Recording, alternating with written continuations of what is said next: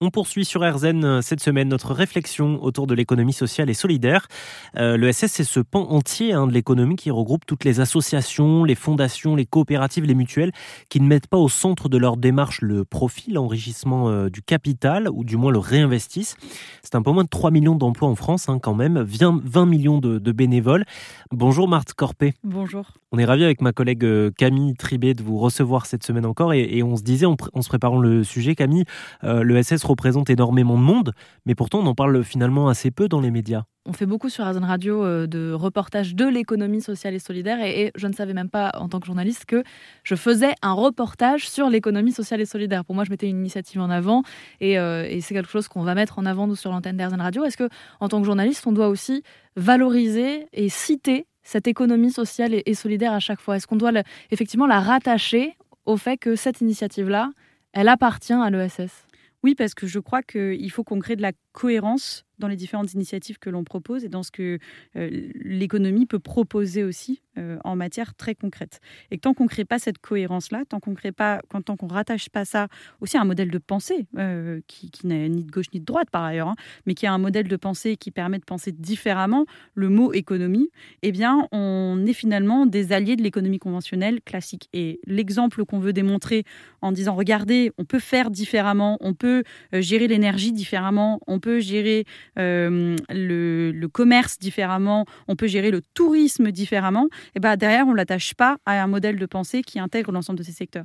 Qu'est-ce qui explique alors ce, manque de visibilité dans les médias selon vous? Il y a plein de raisons à ça.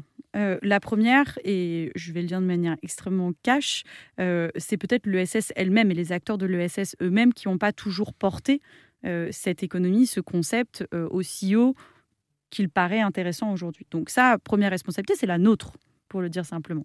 Euh, donc celle-là, il faut qu'on y travaille. Nous, on y travaille au quotidien. C'est le rôle de SS France, qui reste une petite association. On n'est pas, euh, pas capable de concurrencer euh, le MEDEF ou d'autres grandes structures comme ça. On n'est que 12 salariés à l'échelle nationale. Mais en tout cas, derrière, il y a un mouvement beaucoup plus important, de grandes têtes de réseau, de grandes actions.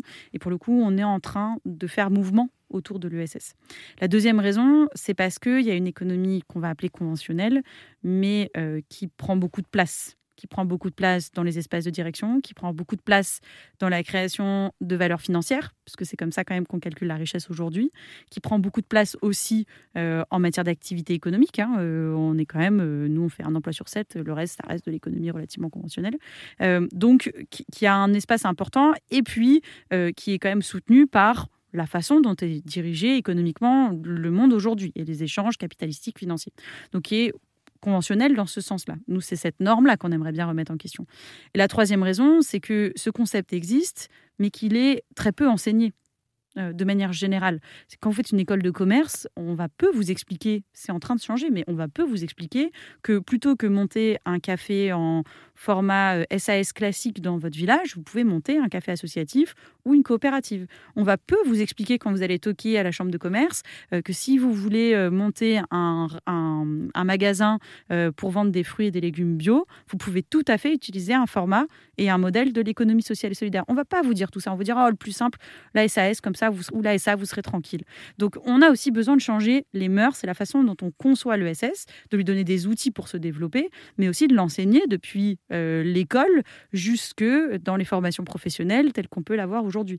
Et ça, je pense que c'est aussi une réponse à toute la crise et tout le questionnement de sens que les jeunes générations ont aujourd'hui vis-à-vis de leur travail. Quand on leur pose la question vis-à-vis de l'ESS, ah bah, tout d'un coup, ils sont beaucoup plus attirés par ces formats-là que par l'économie euh, d'enrichissement classique. Donc il va falloir falloir qu'on se pose collectivement ensemble la question. Et pour en savoir plus sur l'économie sociale et solidaire, eh bien vous restez avec nous un hein, Marthe toute la semaine sur RZN Radio. Vous pouvez aussi poursuivre notre discussion sur rzn.fr.